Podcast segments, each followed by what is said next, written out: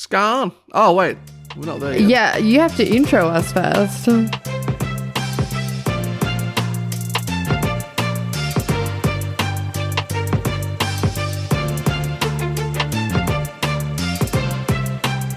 Hello and welcome to Fuck Me Dead, the podcast bringing you the stories from Australia and its buddies that just make you say "Fuck I'm dead." I'm Calcium Joe. Calcium Joe. That's Okay. what they're calling me on the internet these days. Calcium Joe. And I'm Amanda. I don't have a cool nickname on the internet. Oh fuck, we still haven't filmed that Calcium Joe thing yet. No. And there is some rank milk in the fridge. We won't use that. No. no, it's like separated. It's really bad. Okay, yeah. we I'm need not- to we need to get rid of it. But there's one in there that I think is uh, good for the job. It only smells a little bit. Oh, nice. nice. For those wondering what the fuck we're talking about, um, 'cause obviously I go by CJ, and I was in a Twitch chat with some people I kind of know, and someone called me Calcium Joe, and it sort of stuck. And so now I'm just rolling with it, and I'm going to have an emote for my channel where it's just my face with me pouring milk on it. Oh, we're talking about Twitch as well on this. and I'm out for his Twitch channel, which I Yeah. get the pleasure of filming. So this should be should be It should fun. also be noted that I can't stand milk. I think it is a vile drink. oh my god. Like I, I don't mind flavored milks, and I don't. I'm fine with milk in things. I just hate the taste of milk. Mm. I, I like milk, so that's why we usually have it. Gross. Anyway, I was just uh, having a quick look over the patch notes for this Sunday, the 22nd of November. Yep. Three months ago, Victoria had 4,293 active cases. Today, we have one. Fuck yeah, and I think they're an international traveler. Yeah, so that's that's pretty crazy. Three months ago, that's a huge difference in three months. And we're now on 23 days straight of no new cases. It's a lot of donuts, almost two dozen. Or dicks, if you're that one guy. Yep. Remember? he tried to be like 800 and he just made a penis shape out of donuts instead. I, I, thought, I thought I'd bring it up because I, I thought I could do a story on it, but um, what about that, that uh, South Australian lockdown? Because I think we mentioned on the podcast last week. Yeah, that's South a weird Australia one. had to go into a lockdown again, and the whole reason it turns out is because some fuckwit lied to the contact tracers about where he'd been. Why would you do that? I don't understand what you could have possibly gotten out of lying. You locked down an entire state. I mean, I, that's a I bit guess, of a but why would story you to want have. that? Like, it doesn't make any sense. Apparently, they're lining up like the, there's like kilometer lines outside of the McDonald's in South Australia at the moment because everyone's celebrating being free again. I'm like, you're only in lockdown for a week. Yeah, I will admit some of the comments from uh, South Australians online was, uh, as a Melburnian, was kind of hard to swallow where they were complaining so much. And I'm like, dude, we were in lockdown for like literally six months. I, I think the Calm ones down. going out and panic buying toilet paper again are probably the worst though. 'cause Oh, it's a week. definitely. How much are you planning to shit yourself in a week? Yeah, I, that's the weirdest. Why is it always the toilet paper first? because it happened once, so now people are like, I better go buy toilet paper before everyone else buys Oh toilet my paper. god. Uh. Anyway, Just get a bidet, you filthy ass people. right? I, I will I will stinky back butts. a bidet for forever. It is Yeah. the one of the best things I think I've invested in. Anyway, how are you? tired, sore. Turns out, after working behind a desk for like five years and sitting around a house for an entire year, uh, it's really hard to stand up for six hours a day, several days in a row, Yeah. which Yeah. feels bad because I used to do that all the time. That was my whole job. I was standing up. You get used to it. Well, yeah, I'll, I'll get there again. But I just want to go back to bed, honestly. I'm actually pretty tired today too. I swear on weekends now I get less sleep than I do during the week and I don't know why. Probably because you stay up later, Yeah, as I say, it's because but I you stay still up wake until up at the two same AM. time. Yeah. and you still wake up at the same time. Yeah. so I should probably stop doing that, but so I'm pretty tired today. What have you got planned for us today? I've got a biggie. Right. Uh, my first story is quite long, nearly a page and a half, which is quite long for me. Uh, and then two quick ones. And, uh, My last one's really quick. Okay. I think my first and last one are pretty quick, but my middle one, the notes are like two and a half pages long. Uh, so what's what's the vibe though? Vibe check. Um, atrocities, idiots, and then something funny Okay, cool. featuring an atrocity. Do you, do you want to go last, or do you want me to go last? I'll go last. So you're saying I should start? Yeah. I will admit that I picked this first story because of the headline, and it's a weird one. I'm not sure how funny it is realistically, but it just sounds so weird that it's a bit funny. So it's a weird one, but it's also kind of satisfying because karma comes around to bite this guy in the ass. So a Northern Territory man claimed that a sex worker, and actually, before I go any further, I'm going to point out that the Daily Mail used a derogatory word instead in their title. What are you doing? Clean up your shit. Why are you still using that word? Anyway, he claimed that a sex worker penetrated him with a cucumber, spanked him, and called him dirty names. How much did he pay for that? yeah, I don't know. I don't know what the going rate is for that, to be honest. So I guess you're wondering why he's saying these things. Why is he claiming these things? Why are you telling people what you paid for? Well, I'm s- presuming he's saying he didn't pay for that and he was assaulted. That, that is sort of where he's trying to go with this. He's using those actions as an excuse to explain why a window was broken in his home. What? So it sounds weird, but yeah, he's trying to claim that this sex worker mistreated him, but if the reality is what he actually did was he dragged the woman into his house and sexually assaulted her. And his defense is, why would I admit to all these embarrassing things that I apparently paid for if they weren't true? And how does this relate to a broken window? So there was a broken window in the house, so that that was sort of like part of the proof that he sexually assaulted her. But he's trying to explain those things away by saying, "Well, she shoved a cucumber up my butt." She sexually assaulted me. yeah.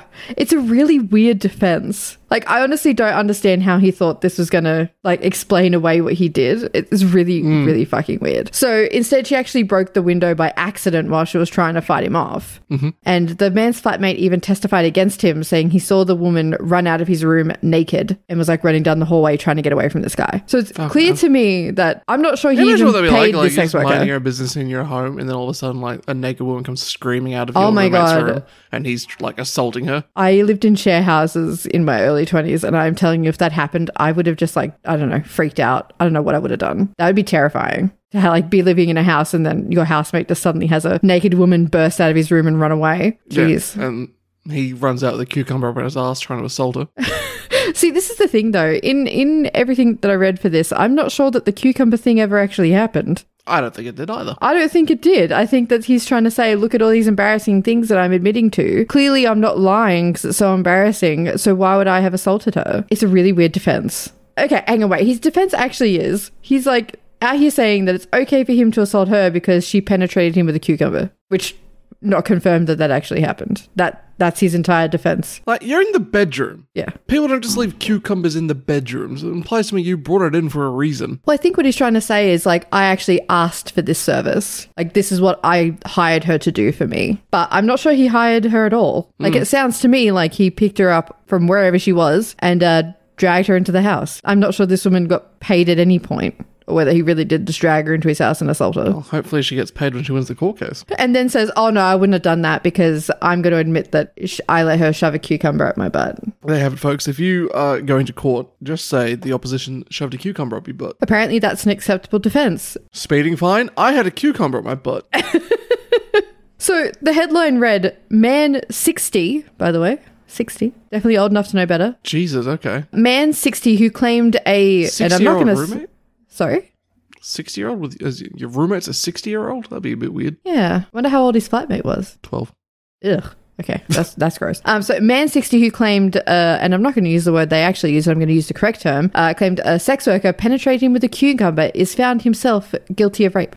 Good. Yeah, I was just like, serves you fucking right for trying to do that to someone. and then we use this weird defense to try and get out of it. What the fuck? Anyway, it was just a bit of a what the fuck one that I found this week, and I was like, uh, I don't, I don't know, I don't know what's wrong with people. I feel like I keep finding these ones where it's like they use a wild defense for like doing something really wrong, and I don't know why or how it even makes sense. Has it ever worked? I don't think so.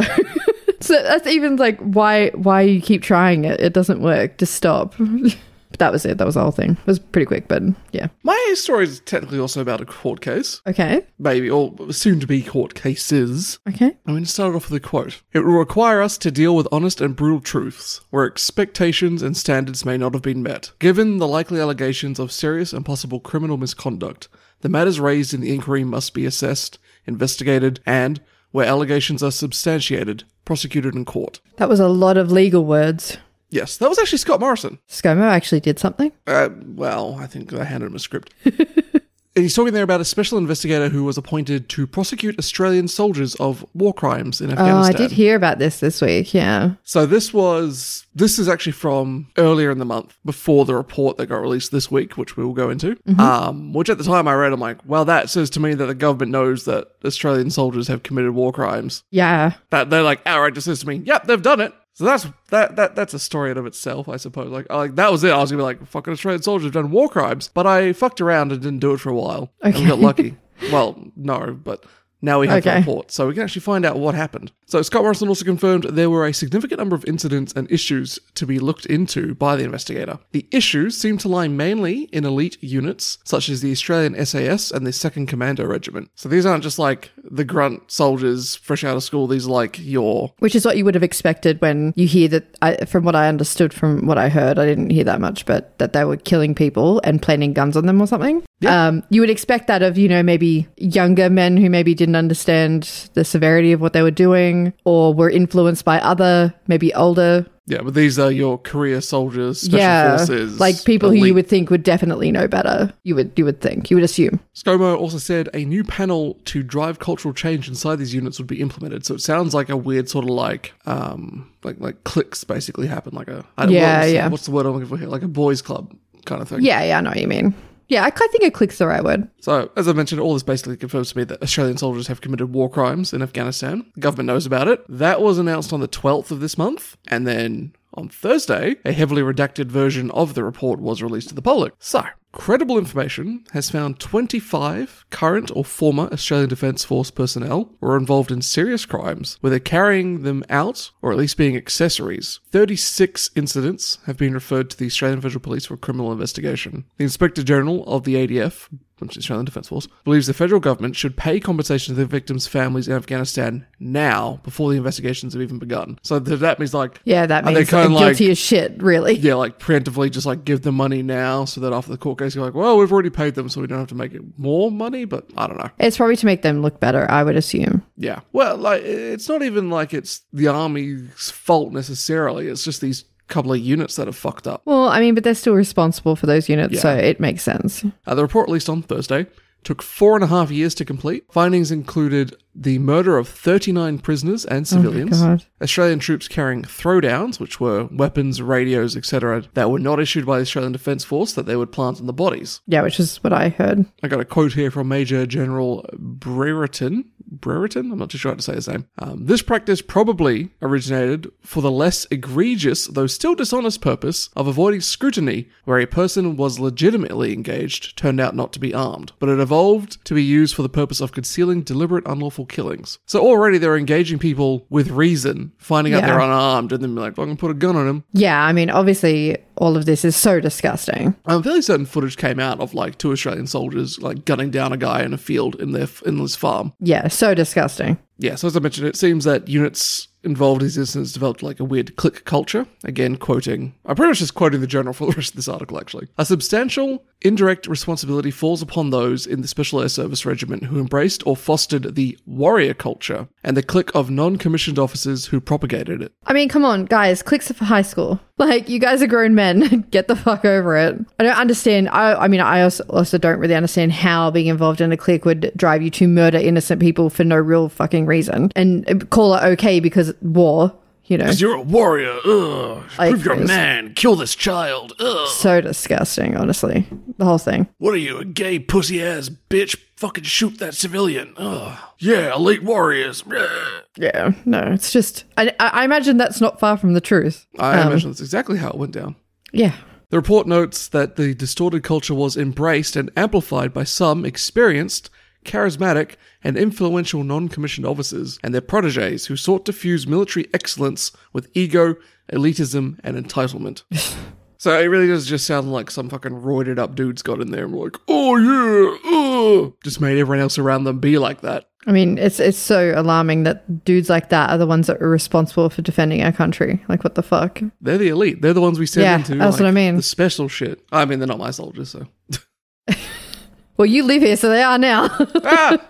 The soldiers being investigated would try to hide the truth and deceive the investigators. Quote The inquiry has encountered enormous challenges in eliciting truthful disclosure in the closed, closely bonded, and highly compartmentalized Special Forces community, in which loyalty to one's mates, immediate superiors, and the unit are regarded as paramount, in which secrecy is at a premium, and in which those who leak it are anathema. So I think we'll probably hear more about this in the coming Yeah, months for and sure. years, I'd imagine. I don't think a lot of the court probably starts till next year. Um, but for the Army's credit, they are the second squadron of the SAS is being struck from the Army's order of battle, which is like the hierarchy of troops and who's Yeah. deployed. They're basically being dismantled due to the findings, and a new squadron is going to be recruited to replace them. And obviously, they're going to try and found a much better culture in that group. Because it sounds like the other SAS units were fine. It's just this second squadron that was like fucked. Yeah, I was going to say, and that's the only way to do it is to like completely gut it. Dismantle it, get rid of it, start again. remove any legacy of it. Yeah. Yeah, exactly. Um, because otherwise, you're going to have lingering attitudes that will just infect the new force. So, like, yeah, that's the only way to do it. Gut it, start again. And who who wants to join the second squadron? and Be like, oh yeah, you're the guys who shoot the civilians. Yeah, exactly. yeah, I, I do. I, it's absolutely disgusting the behavior that they were carrying out there, all in the name of, oh, I'm a soldier. No, doesn't give you a elite license to murder warrior. randomly. yeah. And I'm, I'm glad that they got caught. Hopefully, this discourages any other attitudes like that in other um, parts of the Defense Force. But I think it was pretty uh, interesting that the Australian government just pretty much came out and said, "Yep, our soldiers did war crimes." If it c- did come out and it turned out that the government had tried to hide it, that would be way Oh, worse. yeah. So Uh, actually, no, good absolutely. on them for just actually doing it. I'm sure it was probably considered. Can we cover this up? but I think I think it's the right move to uh, to just own up to it and then punish those responsible. I think that's a much better example than letting it continue and become a you know real. Well, it's already a real problem, but you know what I mean, a bigger problem. Yeah, and all this stuff happened four years ago as well. So that's not even that long ago. What's happened in the past four years while this investigation was happening? Yeah. But that was my long story. Oh, okay. I've got a much longer one than that. because today we're going to talk about. Uh, oh, sorry. Are you finished, or am I just jumping Yeah, in? I'm done. No, I'm Okay. I thought today might be a good time to talk about one of Australia's uh, biggest mysteries. And I th- I'm pretty sure you're aware of this one, I think. I'm, no, I'm fairly certain. Australia's biggest mysteries. One of them. well, we've done Harold Holt. Yes. I don't think we're doing. Well, that's not a mystery that was solved. Uh, biggest mysteries. it's an old one. Ah, these the kids who walked into the sea, No, no, no, no, no. Hanging Rock. Oh, that's on my list. I should do that one, but no, no, it's not that one. Maybe maybe I'm overestimating how much people know about this one, but I was going to talk about the Somerton Man. oh, okay, yeah. um because i it came up again in the media recently and i seen the article and i was like ooh maybe we should talk about that one because it is a cold case still still open still being investigated uh so i mean i guess spoiler alert i don't have an answer Summertime. i hate how often i say that That's all your stories are like that. Yeah, well just make this a mystery podcast. yeah so i think it's also known as the tamam shud case which Yes, i'll 'cause that explain was the book he had, or It was uh, something that he had on him, whi- which I'll explain. So you might have heard it under that name as well. But yeah, it's just it's a really old case, and it's wild. So if you have heard anything about this case before, I'm going to warn you. I'm cutting a lot because otherwise we could literally sit here for two hours and talk about it because there is so much. So I've condensed what I think is important to the story, but there's so many side things that I could have talked about as well. I would highly recommend listening to those conspiracy guys. They did a really good episode on this. That's probably the first time I heard about it. And I did I did look just to see if Casefile did an episode because, you know, Casefile does everything. And it was case 2. jeez, okay. So I don't know what the quality would be like on that. I haven't listened to it because that's too far back for me to go back. I mean, I assume because it's Casefile, it's probably good. How much do you know? I'm fairly certain I probably know most of what you're going to tell me. Okay, we'll, we'll start at the beginning.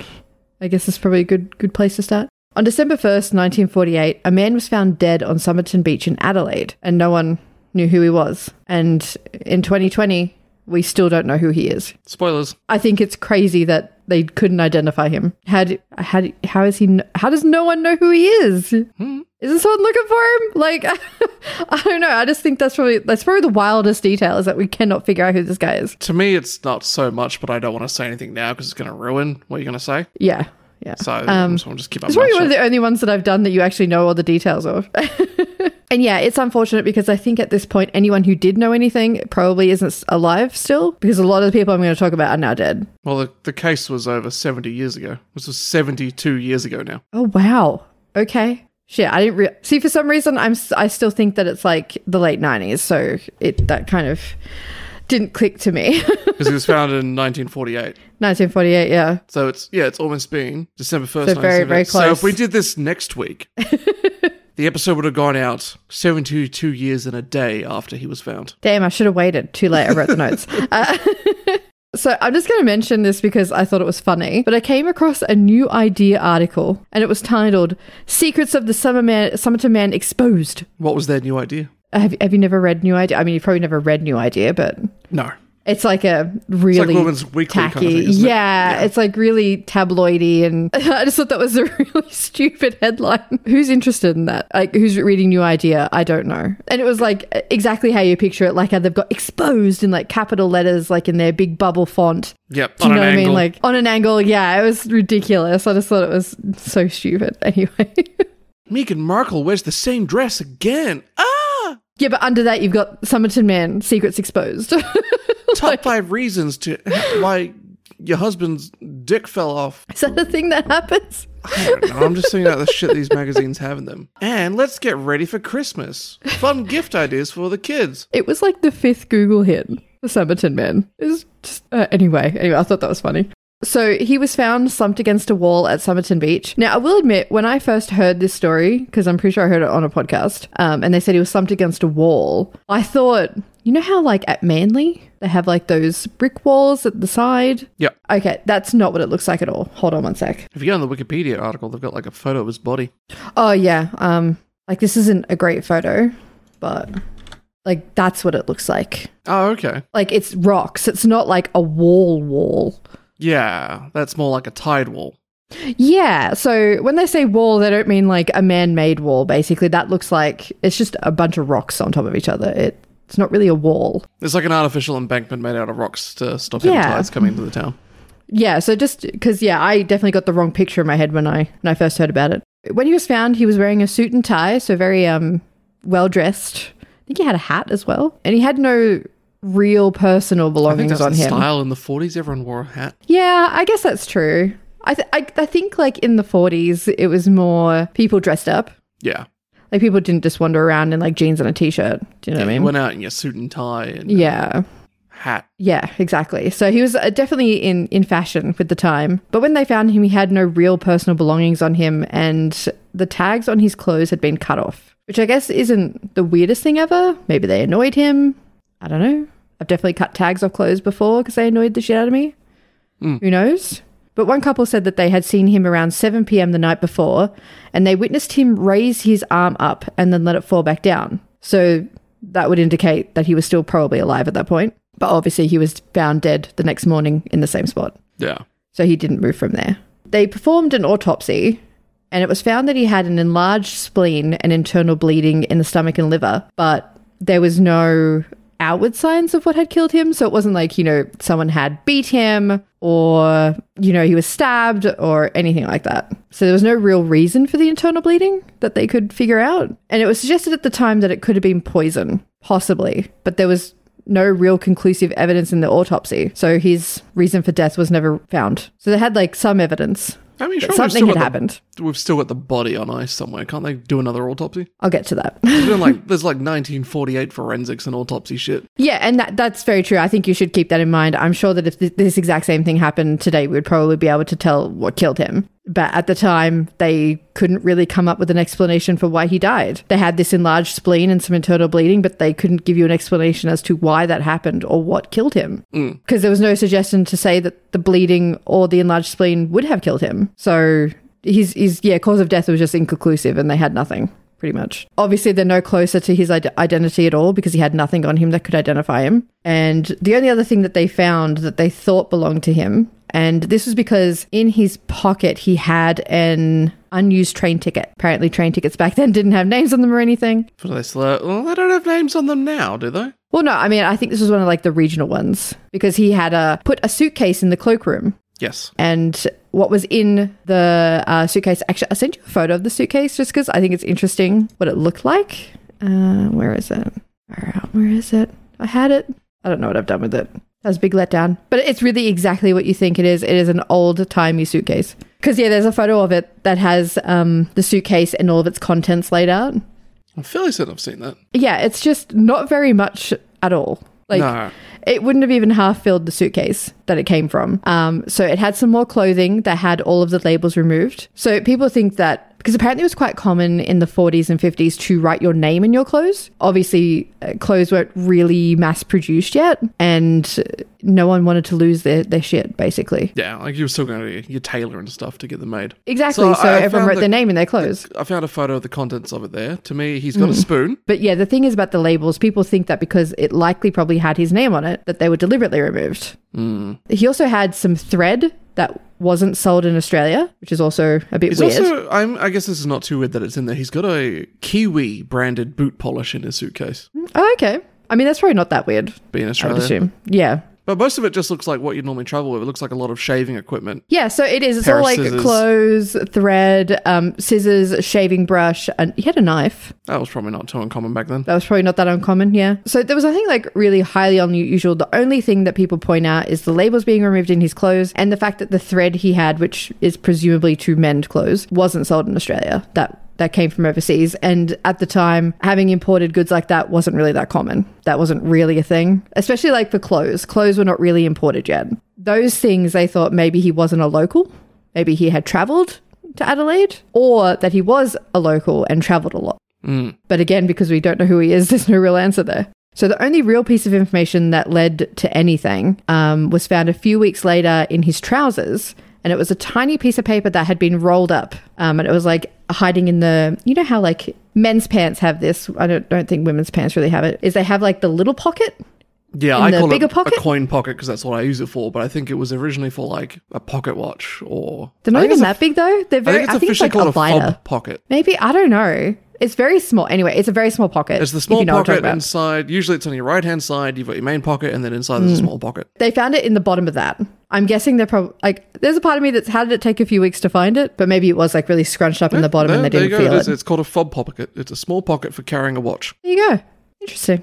It was a piece of paper that had been ripped out of a copy of the Rubaiyat, which is an 11th century book of Persian poems, which I guess is a bit left of field, but I think it was actually quite popular. It was in style at the time. Yeah. And the words on the piece of paper were tamam shud, which means the end or finished. Um, after that discovery was made, another man came forward saying that a copy of the book was thrown in his car via an open, open window around the same time that the Summerton man was found dead. So he ended up turning the book in to police, and sure enough, that phrase had been ripped out of that copy. So it's probably pretty easy to assume that that was his book. His book. Did he throw it in, or did someone else do it? Hmm. Don't know. That's the thing. Or, but I mean, if someone else did it, why would they have ripped that out and put it in his pocket? That's why I think it was probably him. It's pretty fitting. The end. Well, I mean, that's why one of the theories is that he committed suicide. Yeah, it's a very poetic way to go, I suppose. Is it though, when no one knows the reason why you did it or even Well, who you depending are? on your life, like if you're it- like my, like this is how I've always thought of it is that he's sort of at the end, like his wits end, like it's all like he's come to stray for whatever reason. I'm not gonna say anything before I go ahead and spoil something.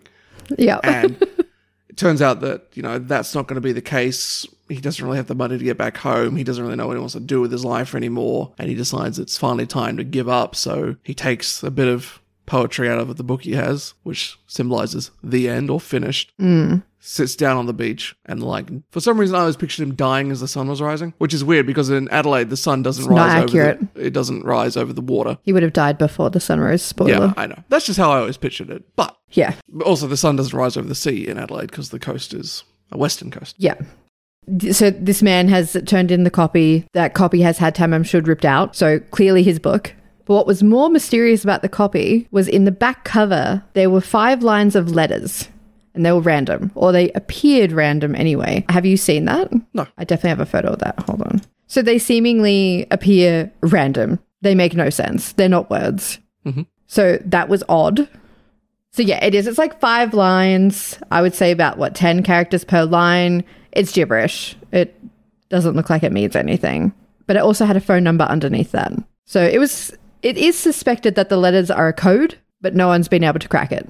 No one. I'm assuming that governments employ people to crack codes, and no one's been able to figure it out as of yet. I think people do it as a hobby as well. Yeah, so yeah, pretty much no one who has seen this has been able to crack it, which I think is suspicious. Yeah, I mean, it's not the only case like that in the world where there's like no one knows it. This is like the um, uh, God, what am I thinking of? The Voyeur manuscript or whatever it is. Yeah. I mean, maybe it was his own shorthand that only meant something to him. It's possible. The Voynich manuscript, sorry. I don't know. I just don't know what the fuck that would have ever meant. But anyway, doesn't matter. So the phone number, though, led them to a woman named Joe. She lived nearby in Adelaide, and she was actually taken to see a cast of his head, which they made so that people didn't have to look at the body. And the officer said that when they let her in there and she seen it, that she acted very strangely. They, they said that she didn't act like shocked or surprised or anything or just odd, especially because she then followed it up with saying that she didn't know who that person was. Right. And they were like, why would you have any reaction if you didn't know who it was? If Yeah. that makes sense. It seemed weird. Uh, another thing worth mentioning here is that Joe was known for giving out copies of the Rubaiyat. How convenient. Yeah, right? Also, what a weird thing to be known for. Any man that she got involved with, she gave them a copy of the Rubaiyat. I, it is worth mentioning, though, even though for us, an 11th century book of Persian poems seems kind of a weird gift, it was kind of in fashion. Yeah, it had only been published in the late 18... the- Like, the English translation only hit shelves 60 years prior. Yeah, so it was like it was quite in fashion. So it's possible that that is just a coincidence, but I think it's a pretty huge one. So, despite Joe insisting that she didn't know the man, many suspected that her son might have been his. The Summerton man and her son shared two really unusual genetic features, which I don't know how you could say that they're not related if that's the case. So, they both had ears that had the upper ear hollow much larger than the lower ear hollow, so usually it's the other way around. And as far as I know, it doesn't actually affect your hearing or anything like that. It's really just a physical attribute. Looking at the picture of him on Wikipedia, he kind of looks like he has elf ears, actually. They're very pointed. that has nothing to do with the genetic thing. But I think if you passed him in the street, you wouldn't notice. But when you like put them side by sides to like uh, air quotes a normal ear, you can definitely tell the difference. It's a thing that only happens in one percent of the population, like worldwide. It's very rare, so that that's a bit of a quinky dink as well. Like a lot of things are connecting these. They also both had a rare dental condition. They were both missing their lateral incisors, which is the ones that are next to your buck teeth. Next to your what? You know, your two front buck teeth. Yeah. So that little one that you have next to it, and then you Yeah, have like the your canine. incisor. Yeah. They were missing those ones. Anyway, uh, where was I up to? Both of those things, the fact that they were they're both really rare genetic things and they both have them, and she's really insistent on not knowing this man, sort of had seems a like she weird might be trying to reaction and hide she found- something. Th- this is where I'm at. I'm very confident that he's related to these people. Mm. Same. He came up to be the father. She said, No, I don't want you in the life. And he's gone, Well, fuck this, and killed himself somehow. Died on the beach. That is definitely one of the theories that it was a, you know, because I think I think Joe was married. I assume that she was claiming that her son was her husband's, Yeah. and probably didn't want the drama, so probably told him to fuck off. And the clothing and everything sort of implies that he traveled probably a long distance to be able to see her and what may have been his son. So I can imagine that maybe if he was rejected, maybe he thought, well, fuck this. I'm done. Yeah. Maybe. That, that's the This is theory. all I theories, subscribe by to. the way. I'm, I'm pretty, like, I, I'm fairly confident that's where it went. There are some other really wild theories, though, which are just fun. Honestly, though, not that far out either. So the really wild theory is that this this man and Joe were spies together in the Cold War, and that was how they knew each other, and that's why she doesn't want to admit to knowing him. Okay, I was going to say, but, like, I was like, Why would there be Cold War spies in Adelaide? But you're saying they worked in, together in the Cold War and they're, they're like, This is after their operations. Yes, exactly.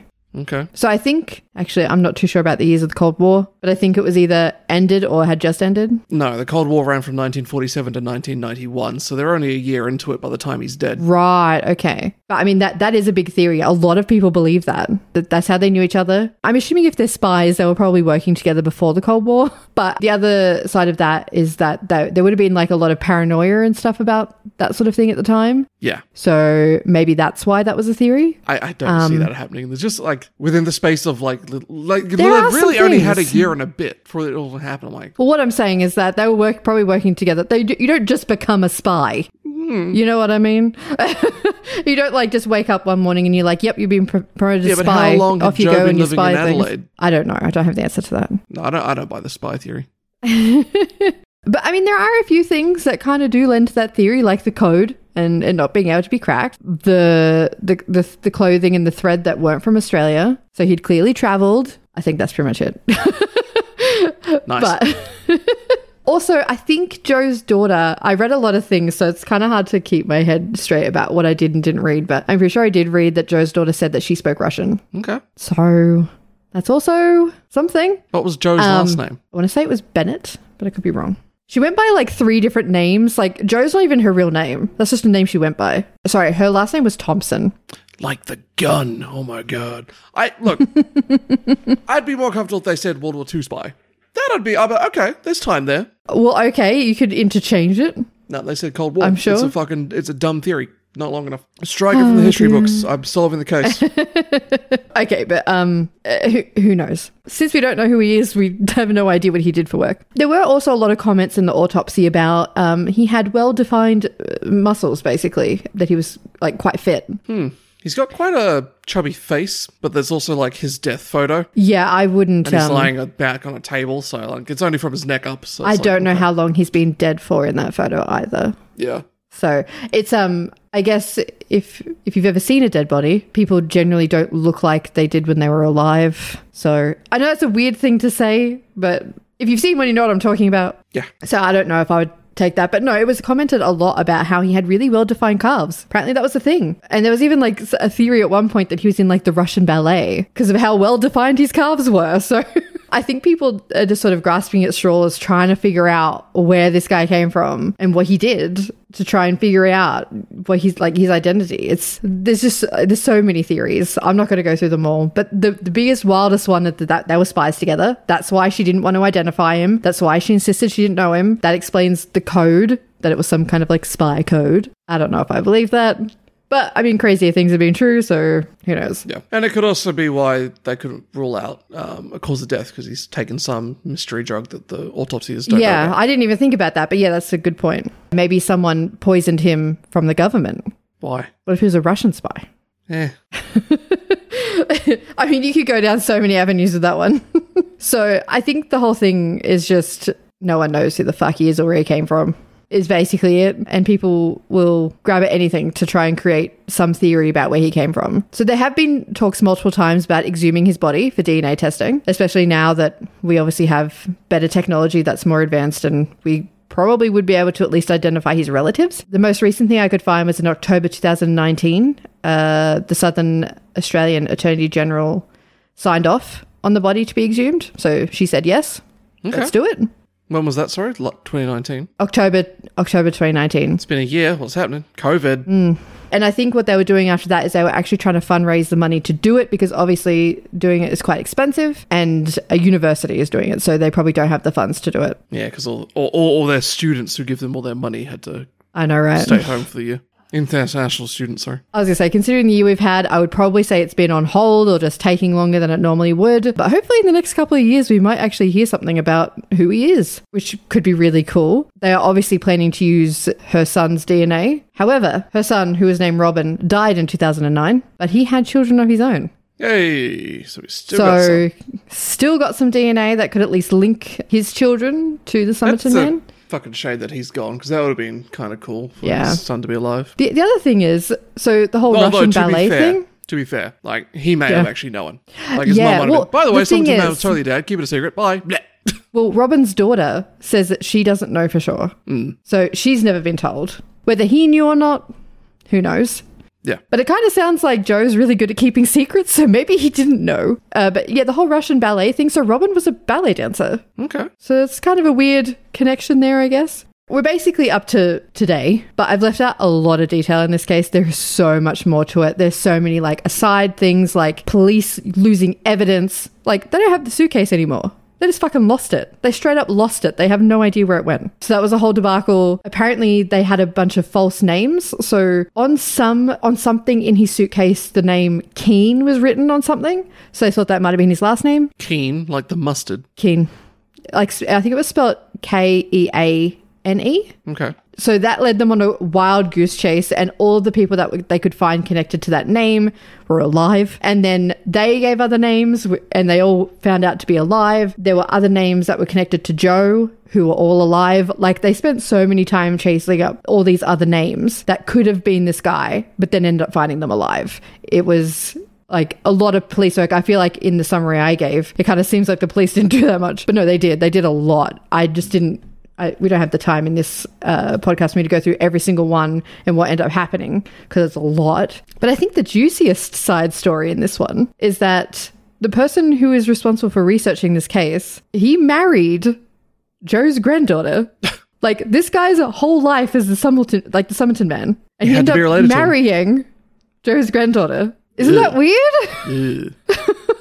I think that's the weirdest thing about it. He's gonna exhume the Summerton man, and then he's gonna like dump Joe's Well- granddaughter, and he's gonna be like, "What was that story with that guy in America?" And he faked being a doctor, and then he fell in love with a patient, Yeah. and then he exhumed her body and like kept her as like a rotting corpse puppet in his house Oh for yeah, years. no, that was so bad. He's gonna do that with the exhumed body of the Summerton. Okay.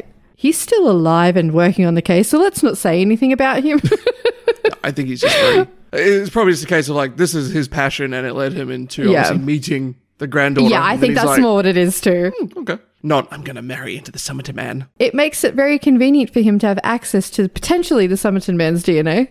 Is that why he did it? I don't think so. I honestly don't think so because I have a feeling that uh, her granddaughter would have cooperated anyway. Yeah. I think it's more that it brought them together and they met and it, you know it worked out. But it's just I think it's very funny that his uh, whole life work led him to marry the granddaughter of one of his subjects. Um, so after all of that, that was a really really brief summary, and I feel like I talked a lot, but that was a really brief summary of the whole case. Most recently, I read an article that's come up about how a Hollywood special effects artist is trying to create images of the Summerton man, what he would have looked like when he was alive. Sort of going back to what I was saying about if you've seen a dead body, they don't really look like the person, or they do, but they don't at the same time. So he's, yeah, he's trying to recreate what he would have looked like when he was alive. So up until this point, the only photos that they have obviously are of him, like of his body, which are not great ones. I'm going to warn you if you if you google this you'll see them they're not graphic or anything but he's definitely dead in them and they also have like casts and stuff that they had made you know back in the 40s that's all they have really so i'm going to show you the photo that they've come up with and uh, it looks pretty good Okay. like it doesn't l- it looks fake but it also doesn't look fake at the same time it's it's a bit weird No, it says in the Uncanny Valley. Yep. yeah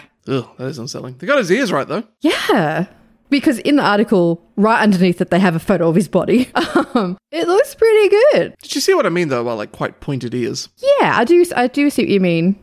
They definitely got his like ears right. They got his teeth right. Like, yeah, I think that's pretty accurate, especially when you compare it to the photo of his body. It really does look pretty good. They straightened his collar up for him. It's uh, it is a bit uncanny. Like he's really staring into my soul a little. Yeah. And I think it's probably even more eerie because you know the story behind it. Like you know that that's of a dead person.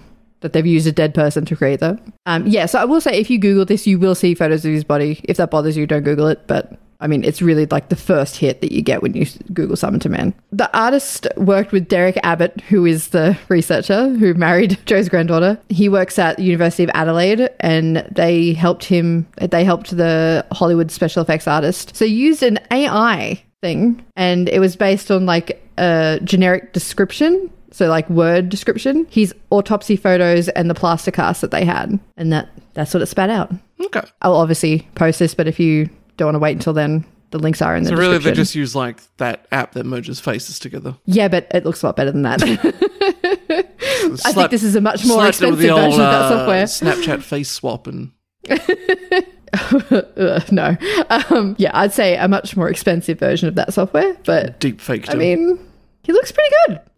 I think it is kind of wild that they haven't exhumed him before now because the case is still open. They don't know if he was murdered or not. Like, it's still an open case, it's still being researched. I, I'm fairly confident it was a suicide, but It's hard to say. Because even if he did, if it was poison, did he ingest it or did someone give it to him? yeah, I don't think that they're ever going to solve that part. But if they could at least say who he was, I think that'd uh, probably answer a lot of the questions. But e- even if they do identify him, it turns out he is the father of that guy. Cool. That, well, they still don't fucking know who he was. We just know he was the dad. No, but that doesn't mean that they can't, um, you know, like how they caught the Golden State Killer and stuff. That doesn't mean they can't identify his other relatives That's true, actually. and get and get some sort of sense of who he was. Because this is the thing, no one's ever looked for this guy ever.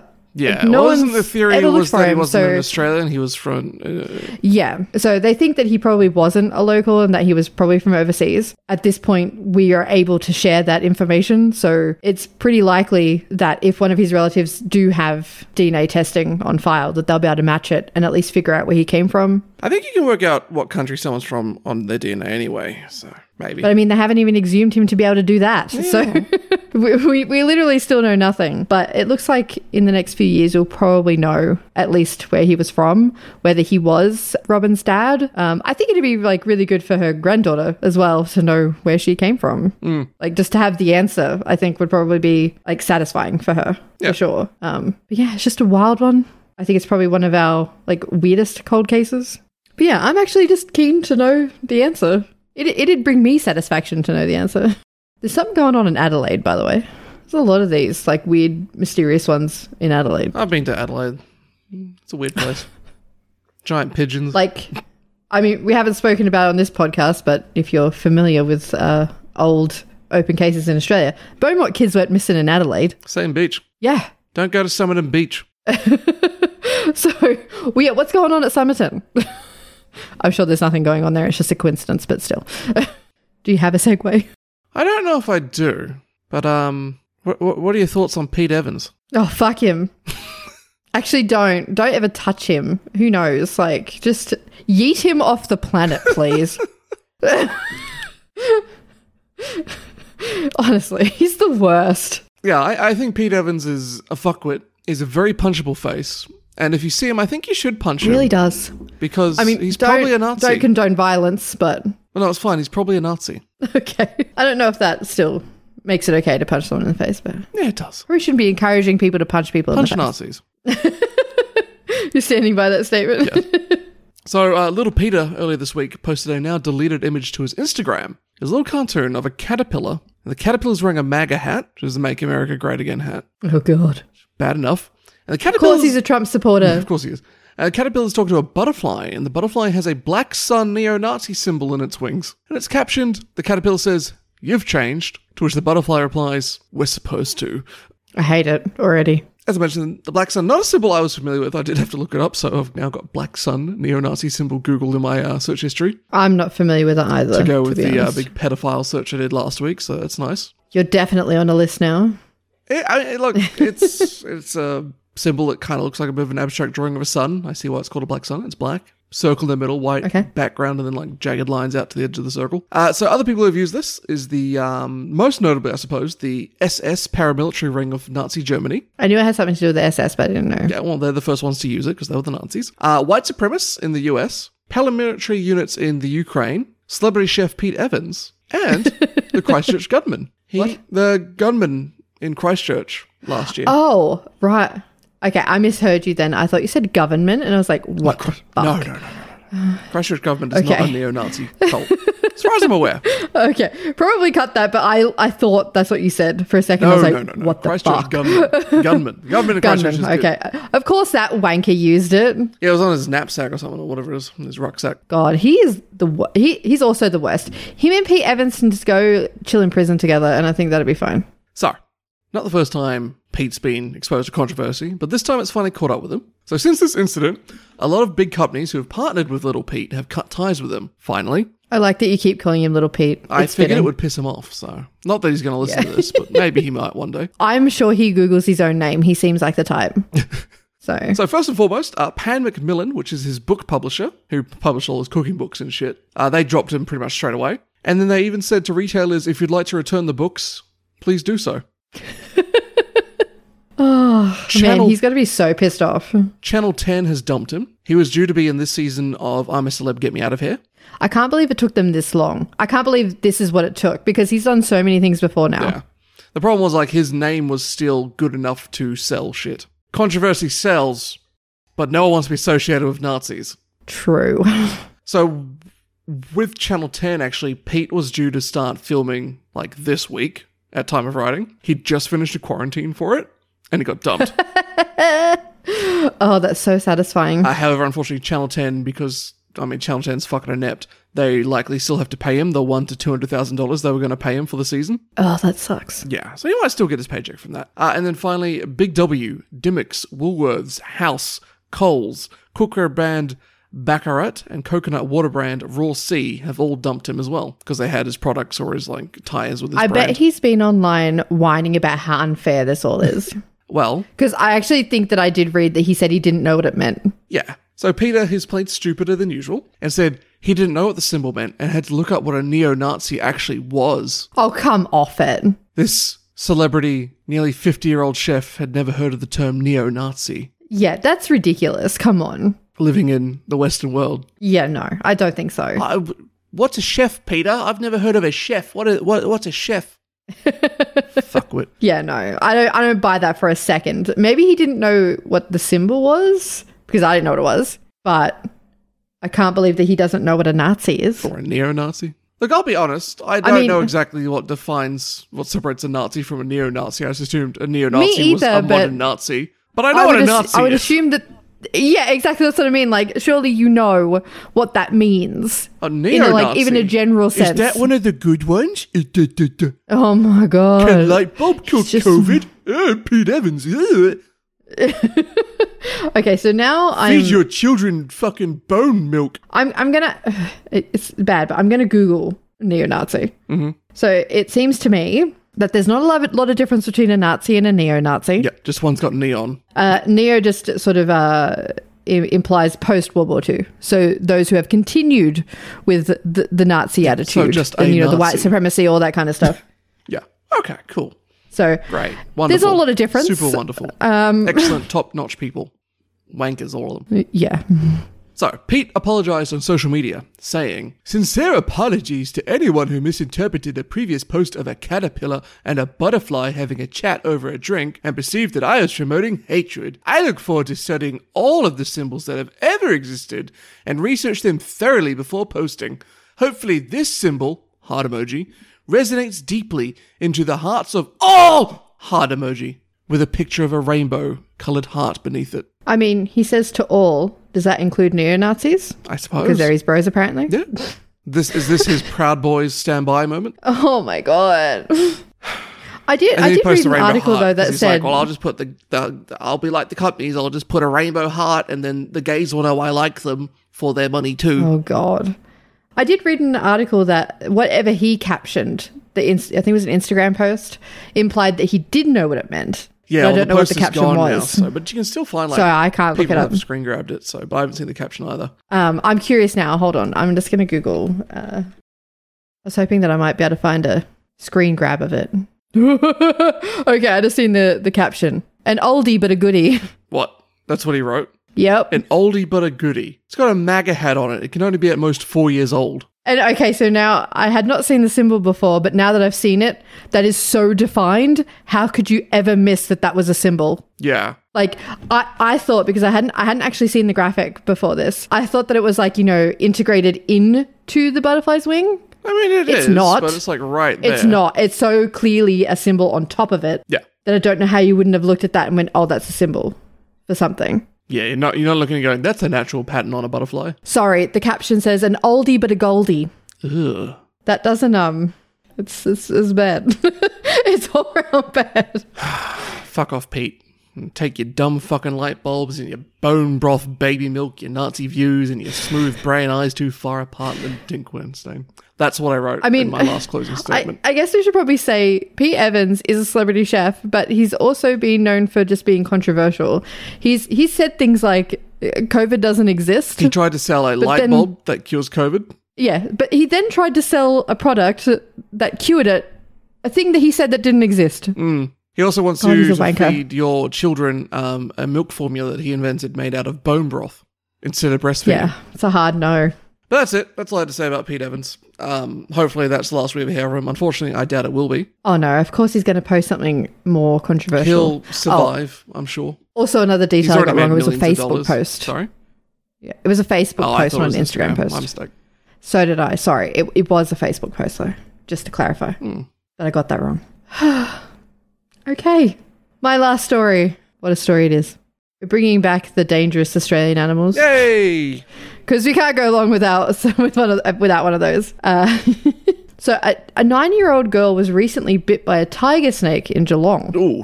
So if you're in Geelong, watch where you're walking. um, so tiger snakes are highly venomous. I think they're one of the most venomous. I'm pretty sure. And it's a combination of a tiger and a snake, so you know it's fucking crazy. Right? Yeah. Um, they are native to Australia on the east coast. I'm pretty sure. Yay, that's where we live. Woo! yeah. And uh, I wrote my notes because, of course, they are. Um, so I actually looked it up, and the venom from a tiger snake is gnarly as fuck. Basically, it just clots your blood so bad that you die, Nice. which I can't imagine is a pleasant experience. About 60% of tiger snake bites result in significant envenoming requiring anti venom therapy. It is worth noting that not many people die from snake bites in Australia. Pretty good. One death a year from tiger snakes on average. Yeah. Which ain't too bad. look we, we don't we don't get uh, snake bite deaths often at all especially in comparison to the amount of highly highly venomous snakes in australia I think it helps that because we're so expendant of them, the anti venom is never really that far away. no so an- anti-venom here is pretty good we're also pretty well educated on how to deal with it Yeah. i mean i'm assuming you know what to do if you get bit by a snake Yeah, scream. no that's not the answer in fact you should not do that No, that is the remain opposite calm, of what you should tourniquet the do limb if you Yeah. can. Try not to move. exactly call for help that's it that's all you can do but because that like i learned that in school like we're, we're pretty well educated on what we should be doing and venom is e- like anti-venom is pretty easy to come by so we're lucky and unlucky at the same time so needless to say after i've just told you how venomous they are and what their venom does to you that that's probably pretty dangerous for a little girl Yeah. tiny little girl but this little girl knew exactly what to do and you would think that she learned it in school or something like that but she didn't it's not where she learned it from at all she knew how to react because of russell coit Nice. so, uh, if you're not from Australia, you might not know who Russell Coit is. He's a fictional character, um, and he's from a parody TV show called All Aussie Adventures. Um, honestly, look it up; it's a really funny show. I've never actually seen I it. enjoyed it. It's it's funny, um, but the whole premise of the show is for him to spread misinformation, and then mayhem ensues. Like that's the whole premise of the show. So it's funny that she knew Yeah, what he's to do kind of from like that show. a Croc Dundee, Steve Irwin kind of character, from what I understand. yeah, but Steve Ir- Irwin was real. Yeah, I like, know. and he But I'm gave saying, good like, information. That's like what he looks like, and how he's sort of like that sort of like It's outback probably- yobbo kind Yeah. of fucking. Not that Steve Irwin would was say- a yobbo, but No, but he was definitely from like regional Queensland. That's what I'm saying. yeah, and I, I don't I don't mean that. I mean like you know, regional Queensland definitely have like a distinctive Australian accent, is what I'm saying. Ocker as Um, ochre as absolutely. Um, I don't know if ochre is a term for anywhere else in the world either, but it just means that you got a really strong Aussie accent. That's all it means. yeah, I'm not even sure. It's exactly OCCA. the stereotype you're thinking of. The term ocker is used both as a noun and an adjective for Australian who speaks and acts in a rough and uncultivated manner, using a broad Australian accent. Yeah. There you go. So I'm sure that Russell Coit uh, directly takes inspiration from Steve Irwin. I'm positive of it because they dress the same way, they speak sort of the same way. I'm sure that, that he's a an influence on the character. So I do think it's really funny that a show that deliberately spreads misinformation. Also, that she'd seen because she's what nine years old. She's not. It hasn't been on TV in Yeah, it ages. came out in like there's 2001. been no new episodes in a long time. Like, but Russell Coit is her hero. She she loves Russell Coit. okay. Um, so yeah, I do think it's funny that she learnt it from that. So she knew to remain calm, immo- mobilize the limb. She got bit on the foot, by the way. Mobilize the limb and call triple zero. I think the she did foot all is that one on of the her best own. places you can get bitten on because it's so far from the heart. Yeah, so like if you're gonna get bit, get bit on the toe or the finger. That's, that's the best place. um, but once the media got a hold of the story and the fact that she did it because of uh, you know, Russell Coit, Glenn Robbins, who plays the character, actually called her. I just think that's the sweetest thing I've ever heard. And she said that she wanted to nominate him for Australian of the Year for helping her save her. That's nice, but uh, Fitzsim- It's very Fitz- cute. Fitzsimmons is getting it. I'm sorry. Yeah, I know, but I just thought it was, it was very, very cute. They had like a transcript in the article. It was, it was very adorable. And so I'll, I'll leave it on this. She, the little girl, she does have some advice for everyone. If you don't want IV tubing put in your arms, just wear shoes. I wear shoes and I've had an IV tubing in my arm. Oh, Same, but I think she's I saying know. wear shoes so you don't get bit on the foot. Oh, well, I'm glad she's fine. yeah, no, she's fine. Got a good story to tell. Uh, bit by a snake, and then Yeah. Glenn Robbins called me. and then Russell Coy called me. All right, my last story's really quick. okay. Let's- mean, it's pretty let's good 'cause we've bust it been going for out. Yeah, this ages. is gonna be a fucking.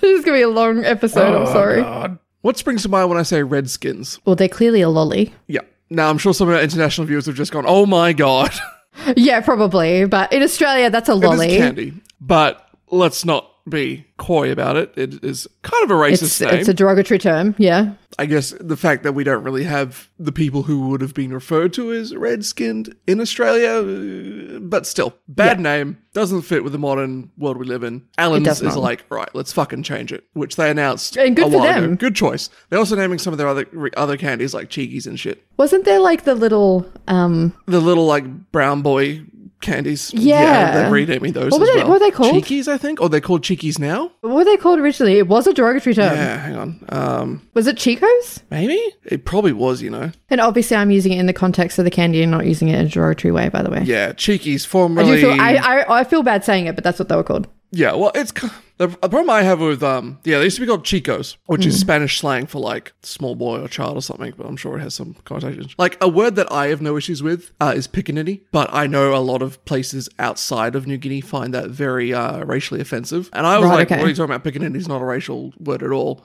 Because to me, that is the that's the pigeon word in New Guinea for child. Like, Right, oh, it's okay. Pickaninny, you or a pickaninny. But apparently, the direct translation is like brown child or something like that. And so, people in other countries, it's got more of a racial term on it. But in New Guinea, it's thrown around all the time like pickaninny, below me, go school, whatever. That's Um, just how I it is. think what does happen, and the reason why these terms do become derogatory is because other people from other cultures or countries take them and make them make them have a different meaning.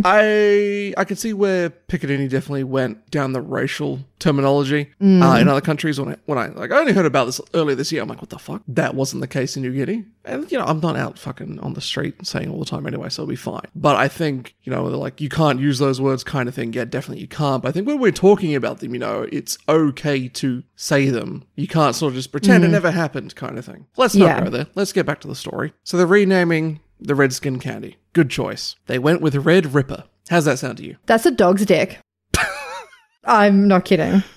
No, it's a Red Rocket. Are you The sure? South Park episode's like Red Rocket, Red Rocket. no, I've definitely heard that term. Red Ripper is a dog stick. Maybe it's like the Australianized version of a red I was rocket. going to ask you if it actually rang any bells, and not not what not not the one I thought would ring for you. Um, there's also a serial killer called the Red Ripper, so that's not really Yes. what you want to be associated with because literally the first thing that comes up when I Google Red Ripper, the serial killer comes up. Cool. Thank you for ruining my story. Oh, sorry. Because I've written here, does it ring any bells? And you, you go, I don't know, or maybe. And then I say, because I know you love serial killers and true crime, being a white woman aged between 25 and 39. I, I've I've never ever heard of the Red think Ripper. you might by the not way. have. Um, I understand why Alan's probably didn't, but yes, the Red Ripper is actually a Russian serial killer who raped and murdered up to 52 women over two decades before he was executed in 1994. Surely, like, okay, surely, You should Google names? yeah, like y- you've come up with a name. Wouldn't you just Google it just out of curiosity to make sure no one else has it? I think they've gone like red and then Ripper, as in like you Ripper, which is like an Australian thing. I get that. Fucking I- I Google get it. that. I do. How long does it take to Google it? But- Why are CEOs and rich people so stupid? Yeah, I don't understand. So obviously they got panned on social media after a reveal, and at time of writing, Nestle, who owns Allen's, has uh, declined to comment. because they failed to fucking Google a name. Hmm. I would think that if you come up with a name, wouldn't you have at least looked into what else it's associated with? Yeah, because don't you need to worry about it being trademark? I'm sure you know what they probably do. All of No, those you things. know what they probably do. They don't Google it. They just r- Google it. They just like look up their trademark database and go, "That's not taken." but you would still think, especially in this day and age where people get outraged about pretty much everything, Mm. that you would at least look up what else it's associated with. Yeah. Because obviously, Red Ripper, not the like the first thing. That's not that's not original. Like Yeah. No, Look, if this was, say, if we were 30 years ago and they called it Red Ripper, when this guy would have been killing women, I think it would have been fine because no one would have fucking known about it because this was before the internet, you know? We wouldn't have heard about a notorious Russian Yeah. serial killer. But uh, yeah, so no longer is your candy racist. It is instead about a guy who raped and murdered women. lovely. I mean, I don't like these uh, lollies anyway, so it doesn't really bother me. Yeah, too I don't, Much. I, like, I can't even remember the last still- time I saw a bag of Redskins in the, uh, All they Shopping do is centre. pull out your fillings. Like they're not good. they're not for chewing, they're for sucking. You gotta suck on a Red Ripper, which is even worse because you think it means dog penis. I've definitely heard that in relation to uh, a dog stick before. So, and I'm fairly certain that when I seen this, because they've been talking about changing the name for a while, um, and I'm fairly certain that when the name was first suggested, that I seen a Facebook comment where a woman went, "That's a dog's dick." so, either way you look at it, it's not good. But you're right; they probably did just look at the copyrights and go, "Oh, no one's taken it. We'll just use Oh, it." sweet. The one thing Disney hasn't fucking bought. Yeah, I wonder why. There you go. I think that brings us to the end. what an ending it is. If you'd like to submit stories that you'd like us to cover on the podcast, give us some feedback and think it all really, you can contact us by email at fmedeadpodcast at gmail.com. That's fmedeadpodcast at gmail.com. Or through Twitter at fuckmedeadpodcast and now on Instagram at fmedeadpod, where you can also keep up to date. I Like, I like how I got louder at now on Instagram. now on Instagram, you. It came out today on when episodes are released. Links to our sources and any pictures or videos that we mentioned in the episode. I'm assuming we're going to share the picture of the Summerton Man CG re- replicant. Definitely. We won't share his dead pictures. No, I'm not going to show those Google ones. them easily anyway. All this information will be in the episode notes, and you can also find it on our website at fuckmedeadpodcast.com, which has a list of all the ways you can listen to the website, and you can also listen to the episodes directly on the website. Subscribe if you have the time. Leave us a review. Anything else you'd like to add before we uh, scootaloo? We really need to clean up this outro. Do. It's too long. is. We'll work on it. But the thing is, what happens is I say that I said it last week. I'm saying it this week. I'll forget about it, and then I'll and then I'll hear it next week and go, we got to we got to fix that. um, no, I think I think that's I it. mean, do we We've really talked need to for a tell really people long what they're time. going to find? Like, it's fucking Instagram. What are you going to find on Instagram? Pictures. It's Twitter. What are you going to find there? Tweets. Yeah, People know what to expect. We'll just cut it out. Yeah. Follow us on these websites. Blah. I think we've been talking for long enough. Really, this is a long episode. I'm sorry. I, I thought I had uh, condensed my Summit to Man story into an acceptable length, but apparently not. uh, so thanks again for listening this week, and we will talk to you next week. With information about the exciting things coming for our year anniversary. Maybe. Yeah. no, we will. We'll decide on stuff before then. We'll we'll let you know next week exactly what's going to be happening. Probably a podcast. Yeah, definitely a podcast. Goodbye. okay, bye.